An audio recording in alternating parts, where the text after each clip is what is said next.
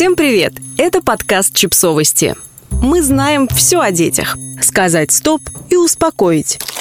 Может ли родитель стать для ребенка таким же другом, как его сверстник? Может, но это не заслуга, а слабость, потому что выходит, что взрослый не до конца вырос. И вместо того, чтобы стать для ребенка опорой и защитой, он стоит рядом и ждет наравне с ребенком, что кто-то по-настоящему взрослый в случае трудностей и опасностей протянет ему руку. Но это не означает, что родитель в принципе не может быть другом ребенку. К дружбе нужно стремиться, и огромное счастье для родителя, если между ним и ребенком установились дружеские отношения. Если дети делятся, доверяют, слышат, принимают во внимание, не боятся. Но если дружба между детьми – это отношения на равных, то в дружбе между родителем и ребенком взрослый всегда должен оставаться другом-лидером. Или, другими словами, главным из друзей. Родитель-друг – это родитель, умеющий устанавливать границы, способный остановиться там, где ребенок не чувствует опасности, умеющий быть строгим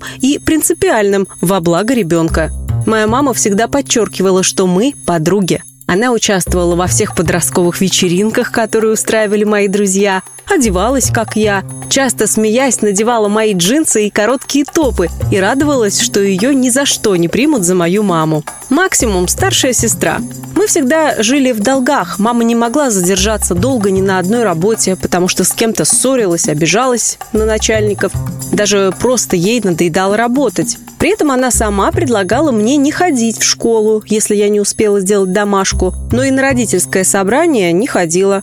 Говорила, что там скучно. Виктория, 22 года.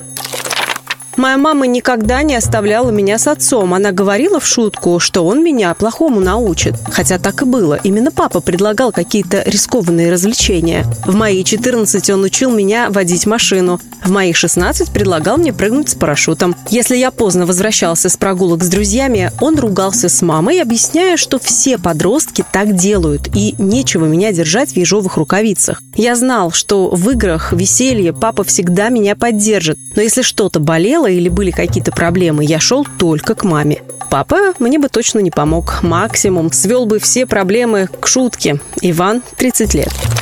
Когда родители говорили, что они мои лучшие друзья, подружки мне завидовали, а я завидовала им, потому что у них были и друзья, и мама с папой, а у меня только друзья. Я не получала той заботы, которую увидела со стороны, например, бабушки или тети. Моя мама разрешала мне все. Она думала, так я вырасту независимой. А я росла с ощущением, что моим маме и папе нет до меня дела. Ольга, 33 года.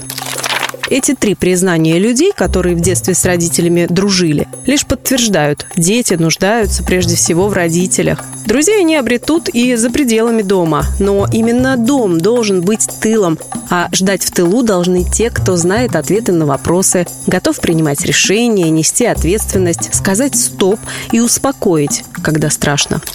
Подписывайтесь на подкаст, ставьте лайки и оставляйте комментарии. Ссылки на источники в описании к подкасту. До встречи!